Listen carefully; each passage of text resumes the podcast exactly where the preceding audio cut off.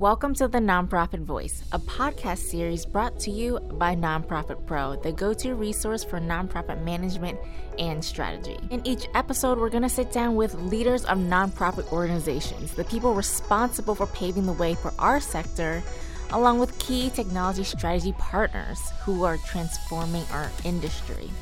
Here at the Nonprofit Voice, we'll have refreshing conversations in which we will all learn more about the convergence of nonprofit and technology. Be sure to follow us on social media and visit our website to find more episodes of the Nonprofit Voice.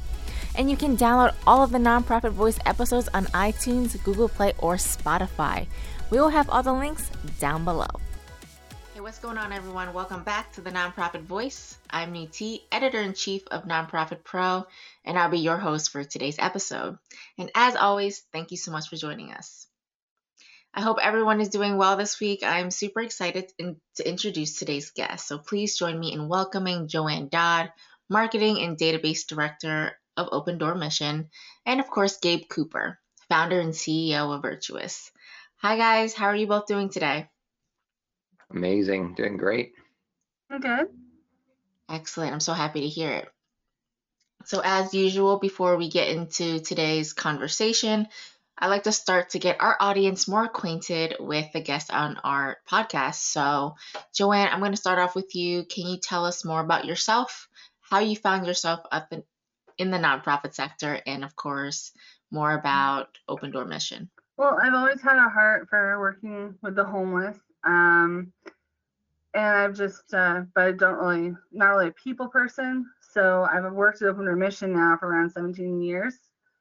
I started right out of school and uh, started working in data entry and just moved up to designing the website and mailings to marketing. Excellent. And Gabe, um, more about yourself and about Virtuous? Yeah, absolutely. So um, I have a long history in nonprofit. I used to work in nonprofit running the technology team at about a $30 million nonprofit. And for the last 10 years um, or more now, I've been building technology for nonprofits. And so um, started Virtuous with just a passion for helping uh, nonprofits connect more personally with donors to create relationships at scale that drive generosity in the world.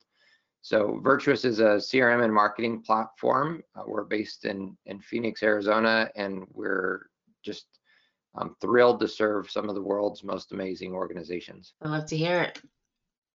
All right, great. So I've invited both JoAnn and Gabe on the podcast today so we can talk about multi channel and responsive fundraising trends, which is a very exciting topic to me. Um, seeing as this is kind of the path forward. So before we actually get into the nitty gritty part of the conversation, Gabe, can you talk about multi-channel and you know what that really means? Yeah, absolutely. So um, what we see in most fundraising programs is you can communicate with your donors on all sorts of channels, right? You can email or call them or text them or send direct mail. And I think um, what we've uh, discovered over time is that those channels that you can, that the more nonprofits can use more channels to communicate with donors, the more successful they're going to be. And so multi-channel simply means telling a coherent story across multiple mediums. And so your your emails that you send and your mail that you send and text messages that you send, that they all line up together in sequence to tell a compelling story to drive generosity. So, Virtuous and NextAfter just released a study not too long ago about that found that multi-channel donors give three times more than single-channel donors. So, Gabe, can you elaborate on that? Yeah, absolutely. Yeah, so um, even before the study, we looked at a lot of data sets across, you know, um, organizations NextAfter works with and other organizations that that clearly show that a multi-channel donor, someone who's giving on more than one channel is worth 300% more, and they are they retain at twice the rate um, of typical donors, right? And so your your best donors are the ones that are giving or engaged on multiple channels. And so this study um, that we did with NextAfter, we actually gave $20 gifts to um, 102 organizations. And so we created a, a, fake persona, right? And so we gave uh, gifts online through one persona and gifts offline through another persona. And then we just um, sat back and waited to see how the organizations would connect with us. So for offline, our offline donor, we wrote our email and phone on the response device or the check that we sent in. And for online, we gave them a phone number and a mailing address. And so we wanted to see if we know off or multi-channel donors are worth three times more, how are most nonprofits then communicating on multiple channels after that first gift? and uh, we uh, we can get into some of the findings, but um, I think that that study drove some amazing insights. Yeah, I think it was great to see the value of multi-channel donors. Um, I had no idea it was three times more than single channel, so that was really interesting for me. And I mean, we're going to talk a little bit more about the findings later on the conversation. Um, but JoAnn, I kind of wanted to bring you into this conversation a little bit to share any details on, you know, the behaviors of multi-channel donors at Open Door Mission. Well, multi-channel donors um, make up about 6% of our file, which isn't a lot, but they do give more. They are giving more than your single channel donors. It's great. I think what JoAnn, um, even at Open Door, I think that 6% is isn't atypical, right? From what we see across a lot of organizations that that 6% is about right. There's some organizations that have been able to get strategic to drive that up higher. Um, but but I don't think open doors atypical there. Yeah. And so, you know, this clearly shows the value of multi-channel donors for a nonprofit. Um, but another thing you guys found the study gave is, you know, I think a lot of nonprofits aren't leveraging multi-channel communications the way that they should. Um, so why do you think that is? Yeah, that's a good question. Actually, yeah, the study found that for an offline donor, somebody that just mails in a check, um, even when we wrote an email address on that response device, only 7% of organizations sent us anything in the mail, right? So, or send us anything on email. And so we gave them an email address, yet the, um, 93% of the time they only sent mail back and they didn't send email. That's a massive missed opportunity. Um, on the email side, when we gave a gift online, we're getting a lot of emails back. And about half the time, they also send us a direct mail piece when we provide our address. So that was slightly better. So for your online donors, organizations are doing a little bit better job, at least getting a piece of mail through.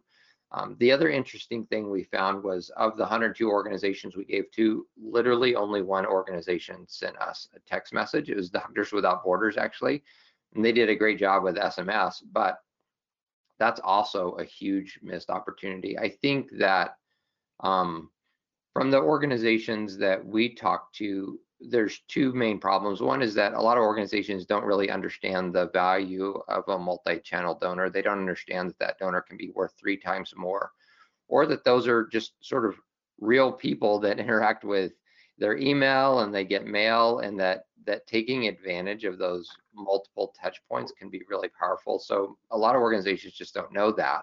Uh, the other problem is logistically, it's hard, right? I mean, if you're processing direct mail, to be able to get that email entered and to get them in an email flow, it takes work and sometimes it takes cobbling together a couple of different pieces of software or even teams. And so it's just, it can be, it can feel overwhelming to communicate on multiple channels well. Yeah, for sure. But um, I don't think it has to be. I think nonprofits are very overwhelmed by it because obviously we all know that nonprofits don't have as many resources as they probably need to do all the things they want to do.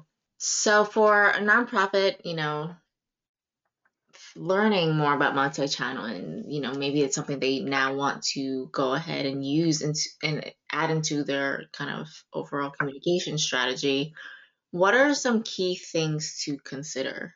I'd say just because the donor is giving online doesn't mean that they weren't that they didn't want or didn't receive your mail piece or shouldn't receive your mail piece. And likewise, just because they're giving online or offline doesn't mean they shouldn't get email if you have it.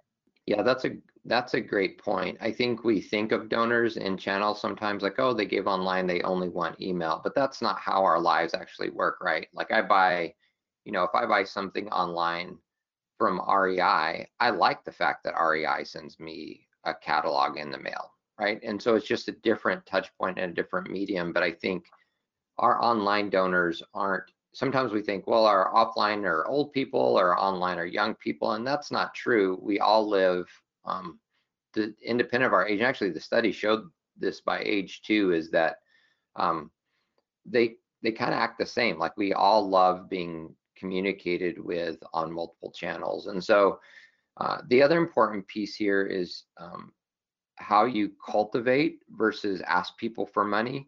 What we found was online donors um, organizations are doing a little bit better job with cultivation just telling stories without asking again for money. And so sometimes a multi-channel strategy can be a great way to just express gratefulness. Like a great place to get started is if somebody gives you a gift online sending them a postcard in the mail you know 20 days after the online gift that just um, says thank you and tells them a story of the impact they're making in the world. So that's like a great place to get started that sort of reaffirms the impact that donor's making, but doing it on a different channel and just not including an ask, right? Just pure cultivation and gratefulness. Yeah, and I think this is a good segue into our next topic, which is obviously multi-channel is great, but I think depending on the platform that you're using, whether it's online or offline, the messaging is it's not just a copy and paste. It has to be crafted for that specific platform. So, you know, JoAnn, I'm gonna I, would love to know, like at Open Door Mission, how is your nonprofit using direct mail to cultivate online donors and vice versa? Well, we don't separate our online and offline donors. Uh, if a donor get, has an address and is given falls in the category of what we want to mail, then they get the direct mail piece. And likewise, if they have an email address, no matter how they give, actually they have an email address, they're getting our email unless we're sending it to a specific group. And like for new donors, we send a welcome packet, whether they give online or offline, they all, if we have an address, they get a welcome packet. And if they have an email, they go through a email nurturing series. Yeah, I think that's great that you guys don't identify online or offline. You just look at the data and kind of let that lead you to how you communicate with them. Gabe? The, one of the important parts, yeah, and what and JoAnn just said, which I think is critical, is um, the difference between a static campaign and a dynamic campaign. And what I mean by that is a lot of times as nonprofits, we think about direct mail and oh, we send monthly appeals, right? So we plan those letters out a year in advance. We know, you know, November, everybody's going to get our matching gift appeal. Um, but what what JoAnn just described is is sending mail that's a lot more responsive to donor behavior. And so the idea there is, oh, somebody gave a first time gift. I know we want them to get a, a welcome package. Even if they give online, we want them to get a welcome package in the mail 20 days later, right? And so now we're not thinking about direct mail in a silo of just being static. We're just, you know, somebody gives online, we're going to wait till we send our next appeal. Instead, we're letting that donor behavior drive that next piece that they get, whether it's offline or online. So now we know, oh, if somebody gives a, a, gift for the first time, we know they're going to get seven po- touch points in the first 60 days, let's say, right? So we know they're going to get email, direct mail, email, email, text, direct mail in that over that period of time. But it's really driven by donor behavior. And so I think, particularly around direct mail, that's the biggest shift that nonprofits can make is moving from that static, we only send monthly appeals to, oh, wow, how can we have direct mail show up based on donor behavior? Yeah, that donor behavior piece is I think is really important. Um, as you you both probably know, each donor is different. They're gonna have different interests. They're gonna have different preferences. They're gonna want to communicate differently. So looking at that little that piece will help drive your strategy, whether it's online or offline or both. Um, and Gabe, you mentioned a little bit about responsive fundraising, and I kind of want to build into that a little bit more. And so, my question to you is how can responsive fundraising build donor loyalty for nonprofits? Um, yeah, it's a great question. So, at the heart of responsive, it, it starts with listening, right? We can't do any of this unless we listen to our donors and know why they give and when they give and what they're interested in, what they're passionate about. And so, um, and just even thinking about your relationships in life, you can't build loyalty or real relationship without first listening. So, a, a lot of what this means for fundraisers is understanding their donors' behavior, understanding what they're interested in, looking at things like geolocation data or wealth data or social media data to make sense of who each donor is. And then sort of as much as possible, um, automating some touch points based on key behaviors. And so I'll, I'll, give you a great example of something simple that builds donor loyalty that a lot of nonprofits do, and it's just like birthday postcards, right? That's a super simple example. If I know a donor's birthday, and I and I can set up my system to as soon as that donor's birthday hits, my system can automatically send out a postcard wishing them happy birthday. That's a great way to drive donor loyalty by first listening. You know, you figure out when their birthday is and you listen for that signal, and then you automatically act on it by sending a postcard. Now, there's a million examples of that, but that's that's really at the heart of responsive fundraising is how do we first listen to donors well and then how can we connect more personally at scale based on those donors' behaviors? All right. Um, so, JoAnn and Gabe, we've talked about a lot today. And so there's a one question that I love to ask our guests on the show, and it could be difficult um, because it's very specific. So, JoAnn, I'll, I'll go ahead and get started with you. If you had any advice for nonprofits on everything that we've discussed today, what would it be? I'd say uh, don't stop sending your donors mail even if they're giving only online, unless they request it. Excellent. And Gabe? Yeah, I think some of this can seem a little bit overwhelming um, for nonprofits, just logistically pulling it off. So don't get overwhelmed by the immensity of the task. I would say just find a simple way to get started today.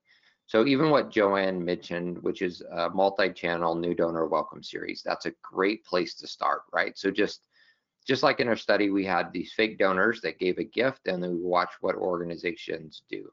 Like don't be one of the organizations that just uses one single channel to communicate. So even if it's just you commit this year, hey, every new donor online, they're at least going to get a postcard, right, in their first 60 days. Or vice versa, we commit like if somebody gives an offline gift and they write their email address, we're going to commit to getting their email address entered in the system and make sure they get at least two emails from us in that first 60 days, right? Start small. And even a change mm-hmm. as small as that, I think you'll see huge results in both um, and lifetime value of those donors and year over year retention how quickly you're able to get from that first to second gift. I think all of those metrics will move in the right direction, but don't get overwhelmed.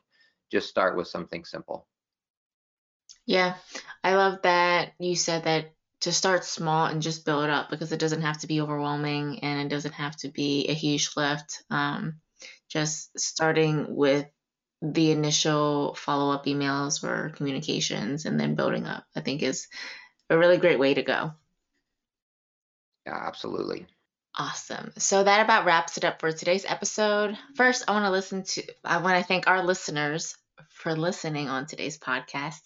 And JoAnn and Gabe, it's been a pleasure having you both on. Thank you so much for joining me on the Nonprofit Voice and sharing your insights on multi-channel and responsive fundraising.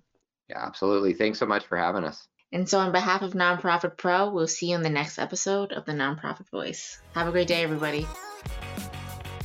Thank you so much for joining us. We look forward to seeing you on the next episode of the Nonprofit Voice. You can listen to more episodes of the Nonprofit Voice at nonprofitpro.com slash podcast slash the hyphen nonprofit hyphen voice. And remember, for your convenience, you can stream any and all episodes of the Nonprofit Voice on iTunes, Google Play, and Spotify.